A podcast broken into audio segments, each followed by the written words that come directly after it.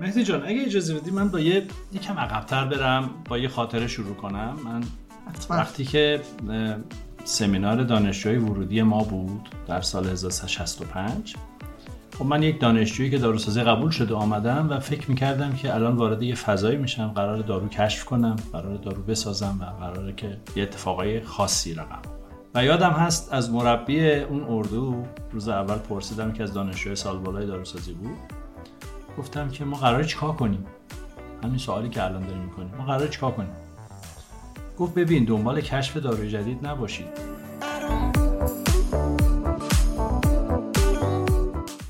در خدمت شما هستیم با سومین قسمت از پادکست فارماکست اولین پادکست تخصصی حوزه داروسازی. من محمد مهدی شریفی در کنار دوست و همکار عزیزم من هم محمد رضا زرگرزاده در خدمت شما و مهمان لحظه های شما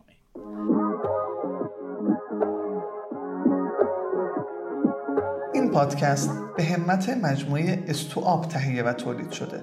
شما می‌تونید اپیزودهای فارماکست رو از Apple Podcast، Google Podcast، Castbox و شنوتو دنبال بکنید. فقط کافیه کلمه فارماکست رو در این پلتفرم ها search کنید و عضو کانال فارماکست بشید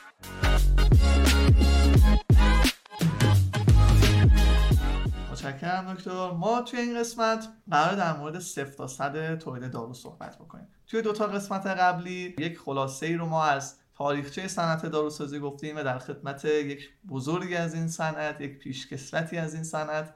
پیشکسوت اما همچنان فعال صنعت بودیم دکتر احمد شیبانی. توی این قسمت ما قراره در مورد یک کلیتی رو در مورد صفر تا صد تولید دارو مطرح بکنیم.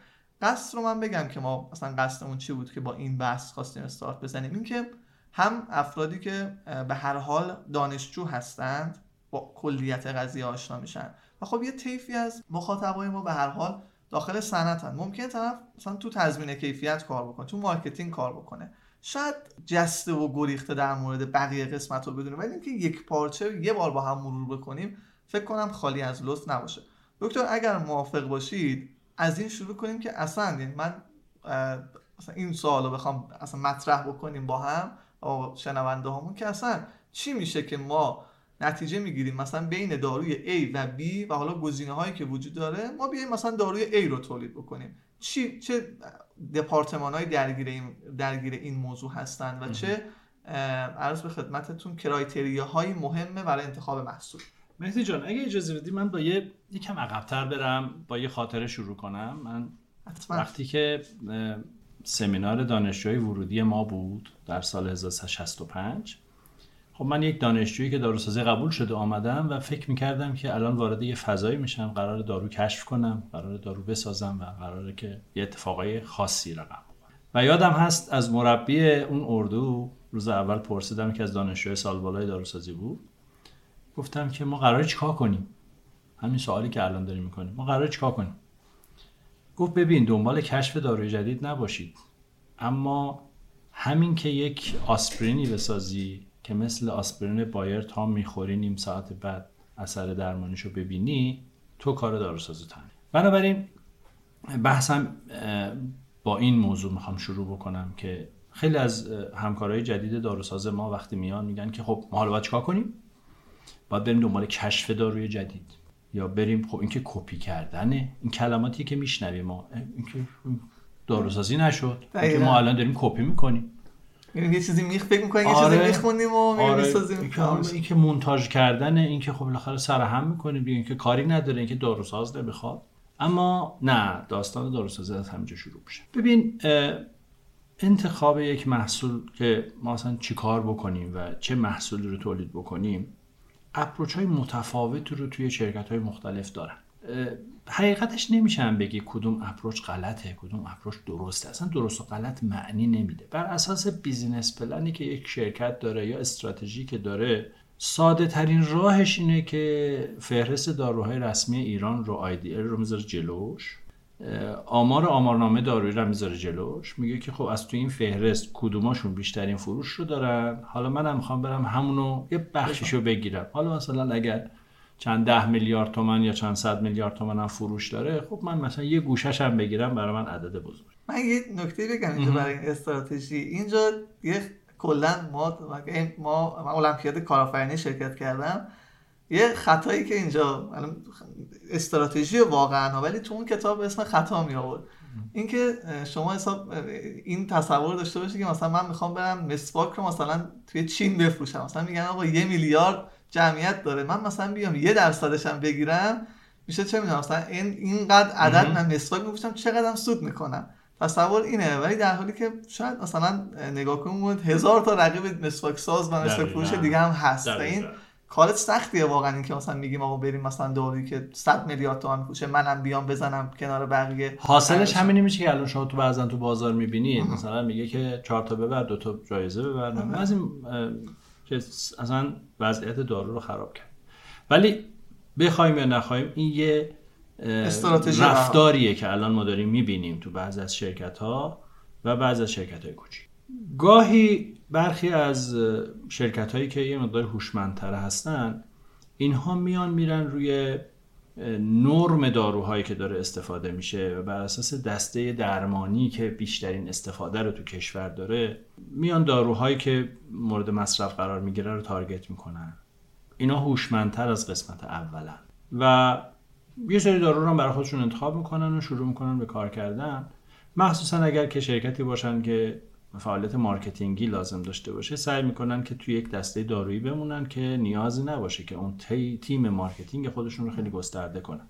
چون خیلی قشنگ نیست یه نفر که می‌خواد بره ویزیت دارو یه دارو دیابتی نشون بده یه دارو قلب و رگ نشون بده یه دارو آره. نورولوژی نشون بده. یکم که جلوتر بریم هوشمندانه تر اقدام بخوایم بکنیم. میایم استفاده می‌کنیم از نظرات کلینیسیان ها و متخصصین بالینی. که الان نرم درمان بر اساس آخرین یافته های جهانی چیست؟ باز میایم اونجا اونها دارو پیشنهاد می‌کنن که این دارو اگر باشد بهتر است این دارو اگر که حالا حتی می‌تونیم به دارویی که تو آیدیل هم نیست بهش توجه بکنیم ببینیم الان تو دنیای کشورهای توسعه یافته و پیشرفته الان کدوم داروها اومده. البته که بعد باید ببینیم که آیا صرف می‌کنه که این دارو در کشور ما بیاد وارد آیدیل بشه یا نه که حالا داستانهای خودش رو اگر باز هوشمندانه تر بخوایم پیش بریم این بار بیماری ها رو در میاریم تو کشور و بعد ببینیم گستردگی این بار بیماری ها تو کل کشور چجوریه. آیا مثلا مثلا دیابت. آیا این دیابت تو کل استانهای ما پراکنده است یا مثلا یکی دو تا استان ما درگیرن؟ خب بهتر وقتی شما داری حداقل برای بازار ایران فکر می‌کنی باید یه کاری بکنی یه محصولی رو بیاری که بار بیماریش تو کل استان ها باشه. اگه مثلا یه مالا داروی مالاریاز که مثلا در یکی دو تا استان ما فقط خیلی شایعه باقی استان ها ندارن خب شما خیلی بازار کوچیکی رو انتخاب کردی دیگه. درست. این هم سومی. و اگر دیگه خیلی بخواد هوشمندانه تر کار بکنه میاد تکستای روز دنیا رو می‌ذاره جلوش. بار بیماری های کشور رو هم می‌ذاره جلوش اگر بتونه اطلاعات آماری در بیاره. وضعیت آمارنامه رو می‌ذاره جلوش ترند رو می‌بینه در طی سنوات گذشته تعداد تولید کنندگان رو می‌بینه و اینها همه اون فعالیتی است که در واحدهای بیزینس دیولپمنت شرکت ها یا توسعه محصول یا توسعه تجاری در حقیقت در شرکت ها اتفاق میفته و این قدم اوله و این قدم بسیار قدم مهمیه اینجا اشتباه بشه دیگه. تا, تا سریا دیوار یه جایی نه تا سریام نمیره دیوار کج. اما اما یک وقت بسیار زیادی رو از شما می‌گیره. شاید یک سال دو سال در یه محصولی میشید و بعد با کمال شرمندگی میذارتش کنار. کلی هزینه هم دادی کلی هزینه دادی براش رفتی رفرنس استاندارد خریدی آزمایش پایداری گذاشتی نمی‌دونم آنالیز کردی تولید کردی وقت تولید تو مشغول کردی فروختی جعبه گرفتی اقلام بندی گرفتی دادی market حتی marketing براش کردی بعد می‌بینی که نه این اساسا بازار نداره. کل بازار این چقدره. و ما متاسفانه یکی از مشکلاتی که داریم تو خیلی از شرکت همون عدم آنالیزای اقتصادیه. یعنی یه آنالیز حسابداری می‌کنین تو آنالیز حسابداری ممکن مثلا یه سودی به شما نشون بده ولی آنالیز اقتصادی. محور زمان رو در نظر نمی‌گیریم بار بیماری و تغییر ببینید بعضی از بیماری ها هست رژیم درمانیش خیلی زود به زود عوض میشه. بعضی از بیماری ها اینجور نیست.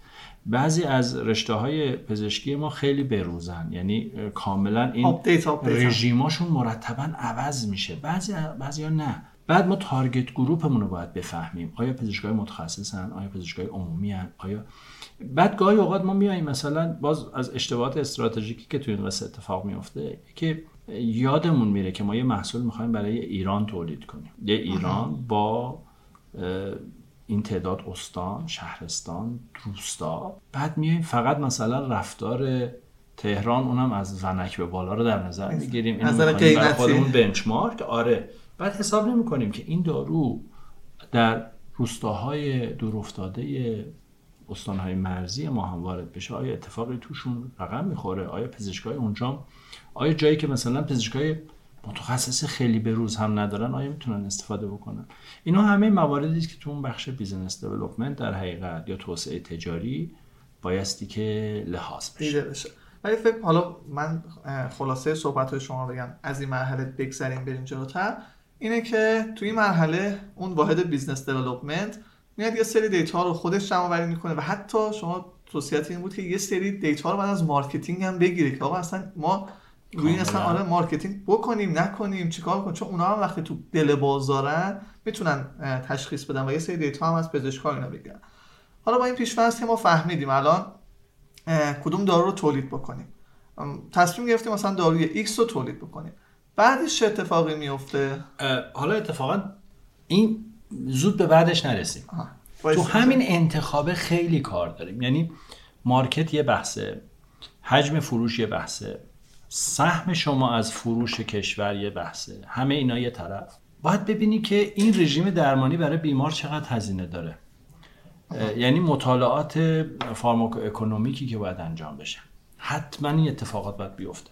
یعنی شما باید ببینی یه مریض اگر بخواد یه دوره درمانش رو با این دارو کامل بکنه چقدر هزینهش میشه و آیا با توجه به income مردم ما با توجه به GDP این امکان پذیر هست یا نیست؟ آیا این تو سبد داروی مردم قرار می‌گیره یا قرار نمی‌گیره؟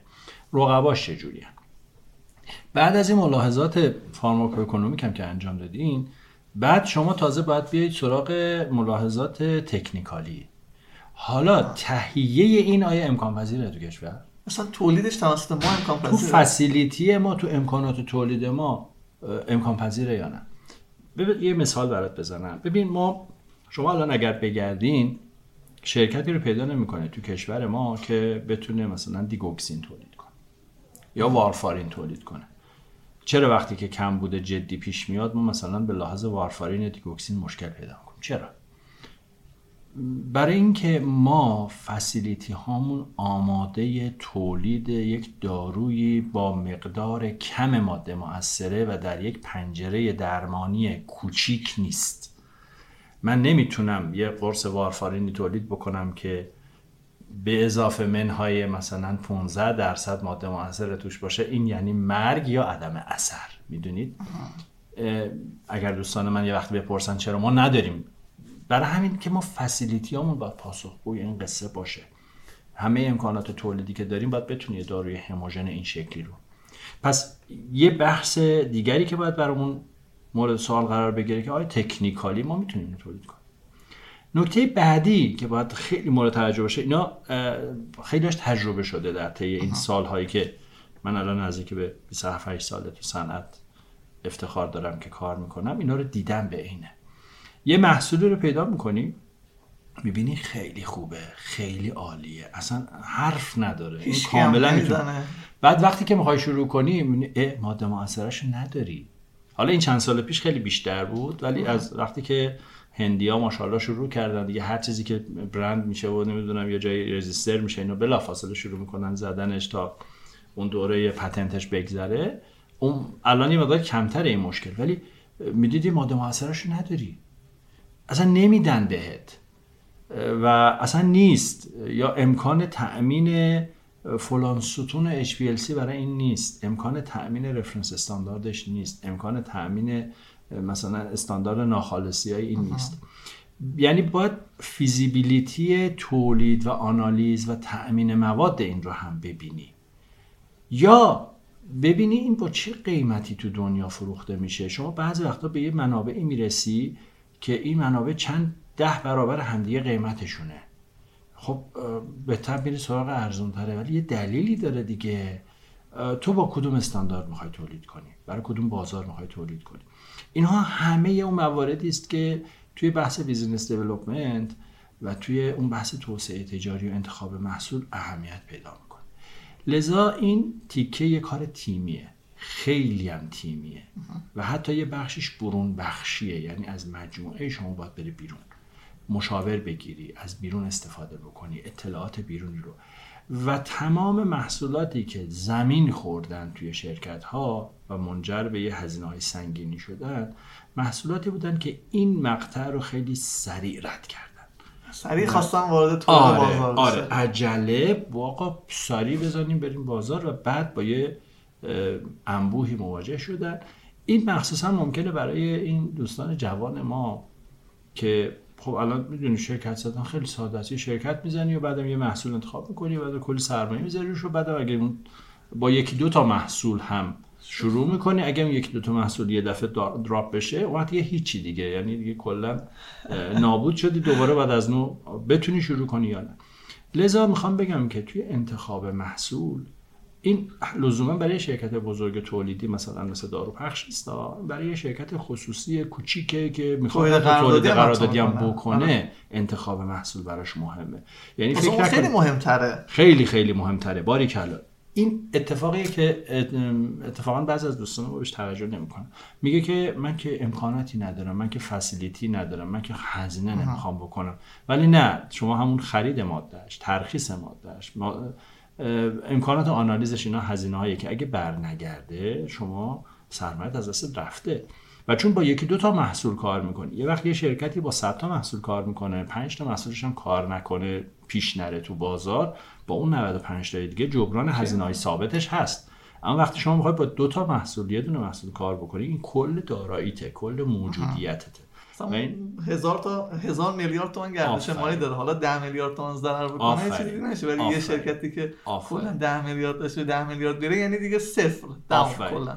یکی از سوالاتی که معمولا خیلی کمک می‌کنه توی این بحث business development من همیشه این سوالو خودم هم می‌پرسم چرا مثلا فلان رقیب ما سراغ محصول نرفت؟ من حتما باید جواب این سوال پیدا کنم. یه دلیلی داره که هیچ اگر جواب این سوال پیدا نکنم رد نمیشم. یعنی باید برای اینکه آدم باید از تجربیات دیگران استفاده بکنه تجربیاتش.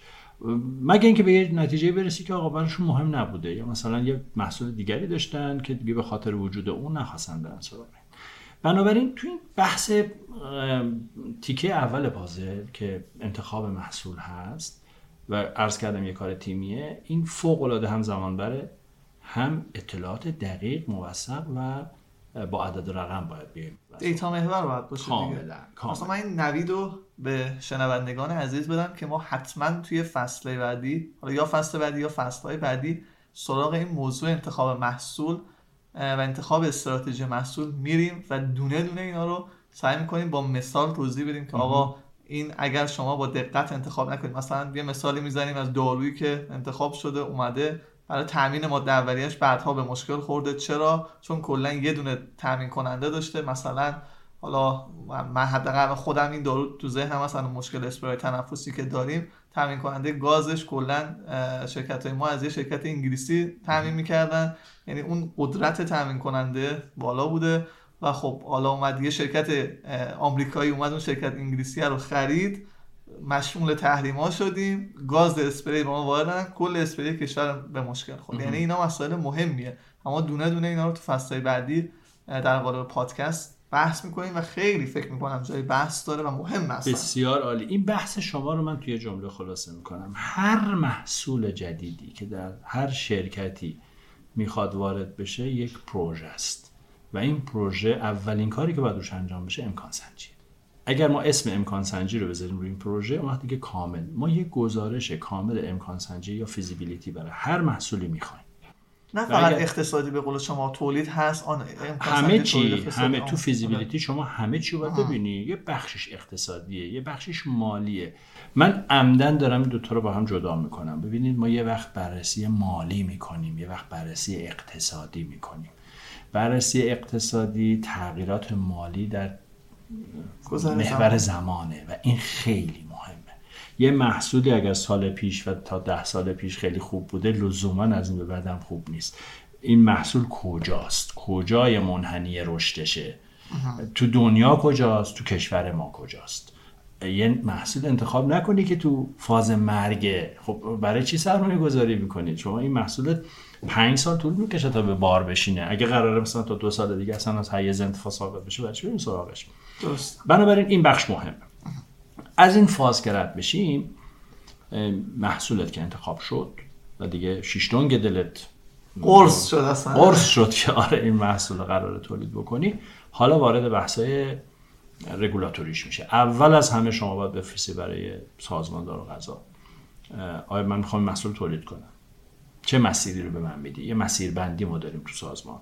بر اساس تعداد و تنوع تولید کنندگان بر اساس نیاز کشور بر اساس همه اینها میان یک مسیر بندی میدن. ممکنه بهت بگن همین تو شش ماه آینده ممکنه بگن سه سال آینده. تو اون مسیر بندی رو که شما به شما دادن شما تازه شروع میشه فعالیتت و به گونه ای باید برنامه ریزی بکنی که انتهای فرایندهات بخوره به اون تاریخی که شما اجازه داری پرونده به سازمان دارو غذا بدی برای گرفتن پرواز اینجوری نباشه که مثلا ما بگیم خب تصمیم گرفتیم بریم ماده اولیه وارد بکنیم سفارش بذاریم بعد بریم مسیر بندی بگیریم. دو سال دیگه می‌خواد تولید بشه ماده اونم تاریخ انقضاش گذشته و ضمن اینکه ضمن اینکه شما اگر مثلا سه سال دیگه قراره یه محصول تولید بکنی الان شروع کن آنالیز کردن. بعد سه سال دیگه وقتی سی تی دی میدی به سازمان سازمان میگه که من last edition USP رو می‌خوام. خب الان شما مثلا فارماکوپه‌ت دو دوره گذشته. ممکن ممکنه مونوگراف عوض شده باشه. ممکنه روش آنالیز عوض شده دوباره باید تکرار کنی بنابراین اون موقع. وقتی که شما مسیربندی رو به شما دادن اون وقت این فا... اینا دیگه تو فاز تحقیقات هنوز فاز عملیات نیست. یعنی تو بدنه کار شرکت وارد نمیشه. شما واحد بازرگانی شما باید بره دنبال منابع اصلی این ماده بگرده توی دنیا. اصطلاح sourcing source یابی کنه دقیقا. بره source یابی کنه و منابع رو پیدا بکنه. با spec های مختلف یه منبع به شما میگه من فارم USP دارم یه منبع میگه من EP دارم یه منبع میگه من JP دارم یه منبع میگه من اصلا استاندارد خودمه این هاوس این منابع رو با قیمتاش باید بگیری. بعد ببینی اون منابع به کجاها دارن میدن رفرنس لیست اینها رو داشته باشی ببینی به کجاها به کدوم کشورها یا کدوم شرکت ها دارن میفروشن. این منابع رو که شناسایی کردی اون وقت ازشون نمونه بگیری این نمونه بیاد و بره توی بخش فرمولاسیون. فرمولاسیون شروع می‌کنه فرمولاسیون های مختلفی رو فراهم کردن. یه روش نسبتا نمی‌تونم بازم اینجا نمی‌تونم بگم غلط یا درست ولی یه روش کانونشنالی موجوده که مثلا شما یه بستر فرمولاسیون قرص داری هر ماده که می‌خوای قرص بزنی بلا فاصله اون ماده رو واردش می‌کنی. یکی از به بحث اصلی تو فرمولاسیون که ما بهش میگیم پیش فرمولاسیون preformulation که تو دوران تحصیل زیاد خوندیم. آره، هم آره. دوران عمومی هم دوران تخصص. زیاد رو این بحث. منتها در عمل ما خیلی اینو نمی‌بینیم که اجرا بشه. مستقیما یعنی میریم فرمولاسیون. آره میریم مستقیم فرمولاسیون بدون ملاحظه تداخل excipient ها با هم دیگه بدون اینکه بگیم آیا مثلا این فرمولاسیونی که داشتیم یه داروی با حلالیت کم توش بوده حالا من یه داروی با حلالیت زیاد تو همون بیس فرمولاسیون ببرم چه اتفاقی میافته؟ آیا جواب میده؟ آیا این نیاز به تغییر فرمولاسیون نداره؟ این منجر به آزمون خطا میشه. قطعا نهایتا فرمولاسیون به گونه ای درستش می‌کنن که این مثلا پروفایل دیسولوشنش پروفایل حلالیتش پروفایل ریلیزش این درست در بیاد. منتها این خیلی با آزمون خطاست. به همین دلیل معمولا بایستی ابتدای کار برن روی ماهیت فیزیکوشیمیایی اون ماده موثر کار بکنن. excipient های که تداخل نداشته باشه یا اونو inactive نکنه انتخاب بکنن روی فرمولاسیونش کار بکنن چند تا فرمول رو کار بکنن انجام بدن تا به یک حالت optimum برسن تو بحث فرمولاسیون. من یه سوال بپرسم تو. این که الان بازرگانی که میاد مثلا چند تا source حالا مشخص رو اطلاعاتش رو میفرسته این چجوری یعنی اینا با اون فرمولاسیون می‌کنن یا نه اولش یه آنالیزی انجام میدن مادهشون رو انتخاب می‌کنن نهایی می‌کنن با اون ماده نهایی میرن فرمولاسیون انجام میدن. این چجوریه؟ نه ببینید می‌تونن نمونه بگیرن. منتها با یه نمونه شما مثلا کارهای اولیه رو می‌تونی انجام بدی. منتها رو همون نمونه که تایید میشه. ببینید نمونه رو که می‌خوام بگم بذار من فرایند انتخاب ماده رو بگم. به محض اینکه ما یه ماده رو می‌خوایم بگیریم به طرف سازنده میگیم که شما اول certificate of analysis تو برای من بفرست. این خیلی اصطلاح مهمیه که سی او سی او ای تو برای من بفرست. آره. COA رو که میفرسته می‌بینی که آیا این تست داخلی داره؟ یعنی in-house داره؟ این هاوس یعنی متدی که خود سازنده دیولپ می‌کنه برای آنالیز این و میگه این فاکتور مهمه. یا فارماکوپئیه مطابق مونوگراف فارماکوپ است. حالا آیا مطابق فارماکوپه که بود آیا بخش ادیشنال تست هم داره؟ بذارید با یه مثال براتون بگم. شما ممکنه که یه ماده موثره رو به شکلهای مختلف بگیری. همش هم با فارماکوپه جواب میده. اما یه شاخص باید وجود داشته باشه که این توی فارماکوپه نیست. مثلا particle size مثلا particle size خب این یه additional test می‌خواد. و شما باید بیای بگی که من یه محموله می‌خوام که particle size من بین اینقدر میکرون و اینقدر میکرون باشه. این دیگه تو مونوگراف نیست. این باید خودش انجام اینو هم سازنده باید بگه هم شما باید بخوای. و اینا تو مطالعه در میاد. بذارید من یه مثال عملی براتون بزنم خیلی جالبه. ما یه وقتی یه محصولی رو فرموله می‌کردیم. بعد می‌دیدیم که خدایا همه چی درسته و ما هر کاری می‌کنیم این پروفایل dissolution این در نمیاد. یک مطالعه جدی کتابخانه ای انجام دادیم به یه patent رسیدیم از تولید کننده originator اون محصول که به یه patent US patent رسیدیم. خیلی جالبه که خب اینا وقتی خواستن منتشر بکنن اون اعداد رو لاک گرفته بودن. اعداد معلوم نبود. اما یه تک جمله داشت که این اندازه ذره این پودر باید بین این و این باشه. این دوتا عدد رو خط زده. ما متوجه شدیم که particle size روی این ماده موثره. خیلی. خیلی موثره. اون ماده رو که داشتیم دادیم micronize ش کردن آوردن همون ماده رو بردیم تو فرمولاسیون و دیدیم ای جواب dissolution گرفتیم. یعنی این bottleneck ها با مطالعه کتابخانه ای در میاد. یعنی باید این واقعا بدونی داری چی کار می‌کنی چی می‌سازی.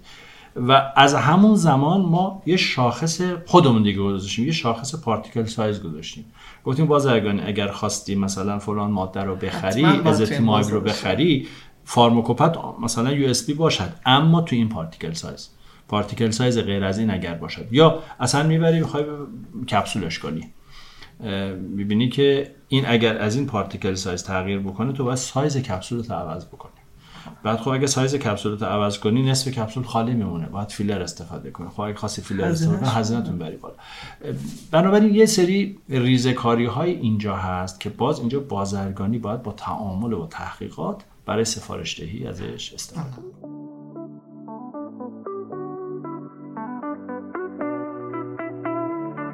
هر جایی که این قسمت از فارماکست رو میشنوید می‌تونید اپیزودهای بعدیمون رو هم دنبال کنید. فقط کافیه تو پخش کننده پادکستتون. گزینه subscribe follow یا معادل اون رو بزنید و عضو کانال فارماکست بشید و از انتشار قسمت های بعدیمون مطلع بشید. همچنین شما می‌تونید با سرچ کلمه فارماکست در تلگرام عضو کانالمون بشید و از محتواهای جانبی پادکست بهره مند بشید. ما نیازمند حمایت های شما برای بیشتر شنیده شدن پادکست هستیم و بزرگترین حمایتی که شما می‌تونید از ما داشته باشید اینه که ما رو به دوستاتون معرفی بکنید. ممنون از اینکه همراه ما هستید.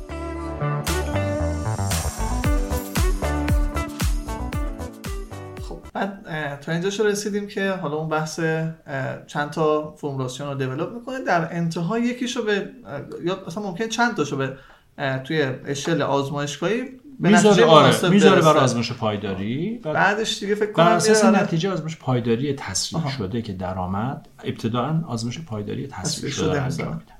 آزمایش پایداری تصریح شده چیه؟ حالا من برای دوستانمون بگم. ما میایم شرایطی رو که این محصول در طی مثلا دو سال تاریخ انقضاض داره این مقدار اگزاجره می‌کنیم. دما رو می‌بریم بالا رطوبت رو می‌بریم بالا بر اساس اون گایدلاین هایی که FDA یا EU GMP دارن. اینا رو توی فضاهای خاصی قرار میدیم و مورد پایداری قرار میدیم. ببینیم توی یک ماه چه تغییری می‌کنه. تو سه ماه چه تغییری می‌کنه. تو شش ماه چه تغییری می‌کنه.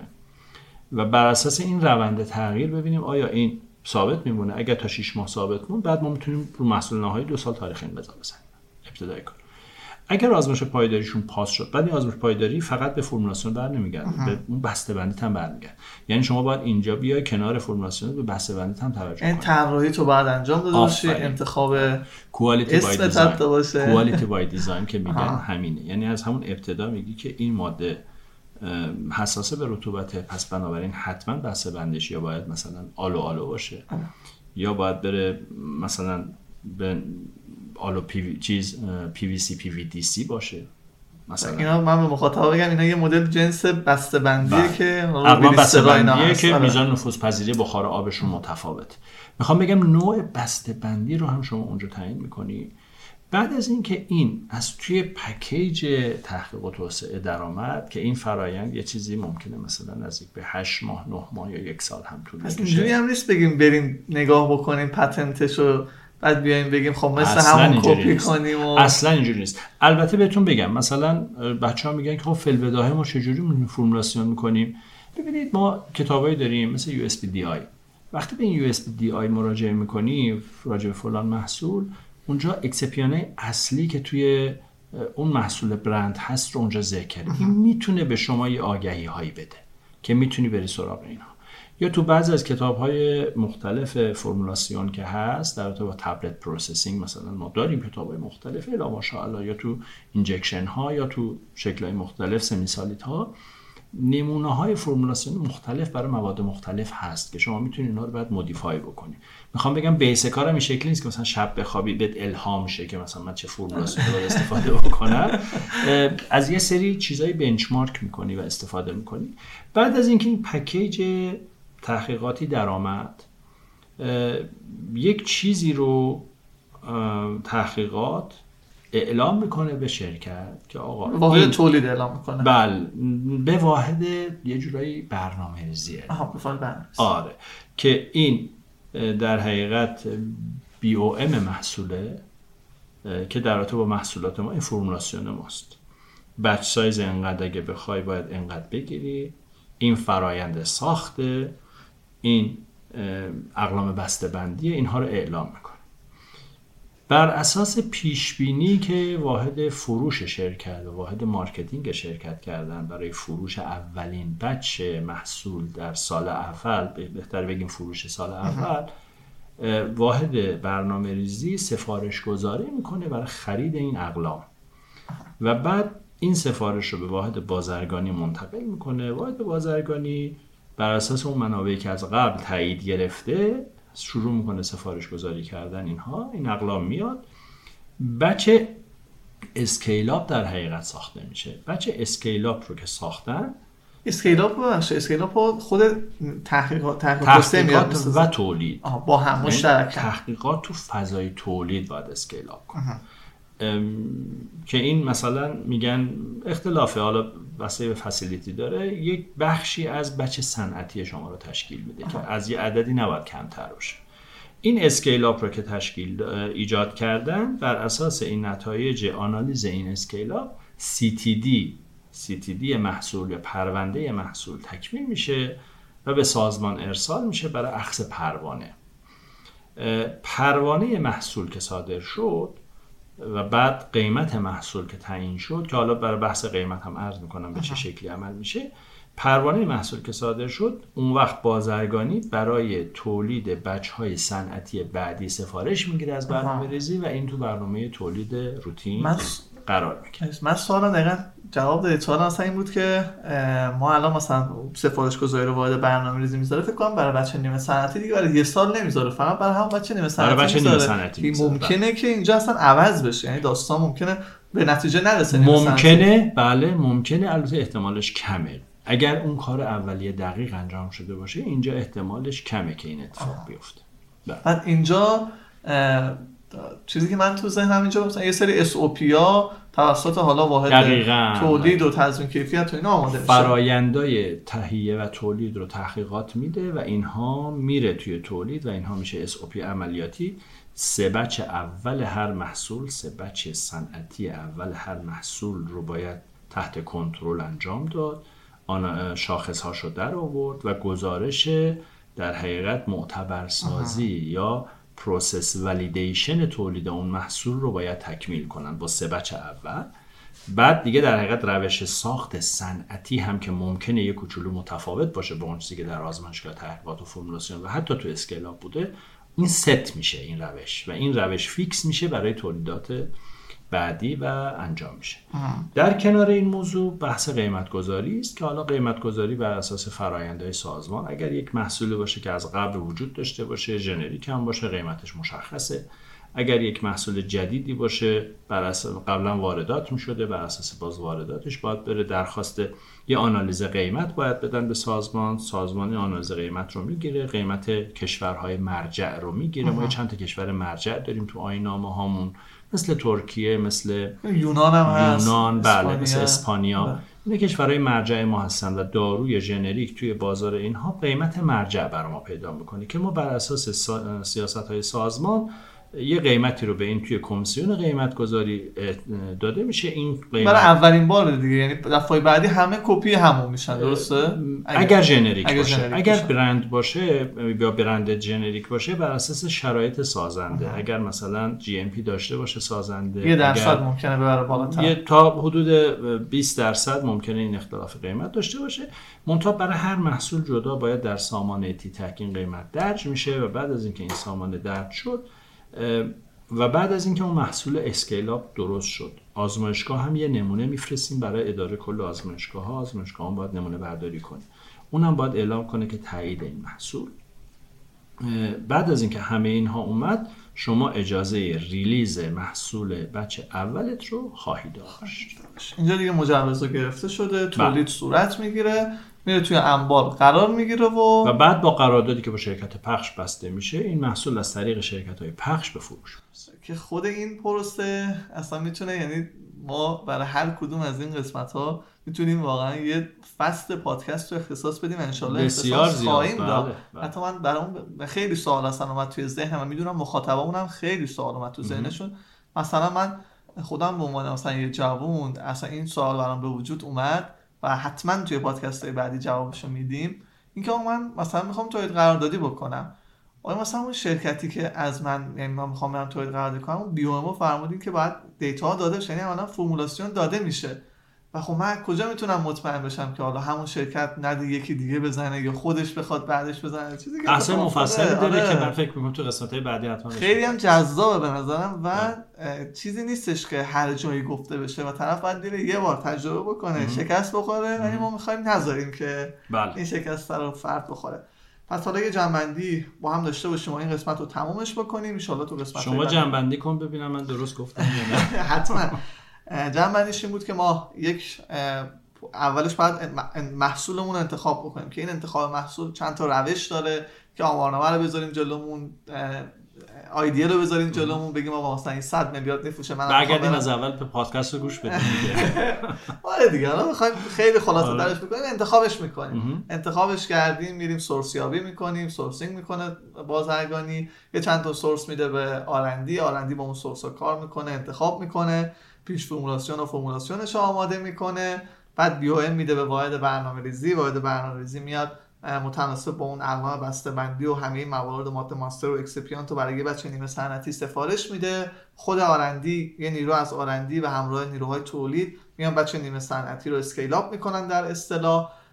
و بعدش حالا میره این CTD از طریق این batch نیمه صنعتی آماده میشه پروانه و اینا گرفته میشه. داستان قیمت گذاریه که تو کشور ما خیلی قیمت یه نفر بره قیمت بگیره بقیه می‌تونن از دست اون دیگه قیمت حدودی دستشون بیاد به چه صورتیه. این قیمت هم مشخص شد پروانه نهایی میشه و فرد می‌تونه محصولش رو release بکنه که دیگه حالا با شرکت های پخشی که الان هم الا ماشاءالله هم فکر کنم قدیما تعدادشون کم بودن خیلی زیاد شدن قرارداد فروش میبنده و این محصول رو حالا به روش هایی که ما جلوتر تو قسمت ها و تو اپیزودهای بعدی اشاره می‌کنیم که مثلا قرارداد با شرکت پخش می‌تونه چه جوری باشه؟ مدل های مختلفی داره که اینا رو اشاره می‌کنیم و اونجا قرارداد بسته میشه و محصول دیگه به داروخونه های سراسر کشور قابل توضیح هستش. این بله. تقریبا می‌تونیم بگیم یک خلاصه خیلی خلاصه ای از صفر تا صد تولید دارو. شد این صحبت هایی که این فرایند یه چیز حدود یک سال نیم تا دو سال طول می‌کشه. آره یه سال نیم دو سالی زمان می‌بره و فرایند و هر جا هم اشتباه صورت بگیره. اگه بخوایم سرعت بدیم از یه جای دیگه می‌زنه بیرون و کارمون رو این دو سال رو می‌کنه سه سال. دقیقا. مرسی که گوش دادید مخاطبین عزیز. انشالله امیدواریم که قسمت های بعدی هم گوش بدید و قسمت های آینده مهمون های دیگه ای داریم این قسمت مهمون نداشتیم ولی قسمت بعدی و قسمت بعدترش مهمون بسیار جذابی داریم که تو قسمت بعدی معرفیشون می‌کنیم. ممنونم از شما متشکر خسته نشید و نظرات خودتون رو هم برای ما بفرستید. ممنون. خدا نگهدار. این قسمت از پادکستی که شما شنیدید توسط مجموعه استواب تهیه شده. استواب جاییه که کمک می‌کنه شما در صنعت داروسازی حرفه‌ای تر بشید. برای کسب اطلاعات بیشتر در مورد استواب می‌تونید به سایتمون www.estuap.ir سر بزنید. ممنون از اینکه با این قسمت از پادکستم همراهمون بودید.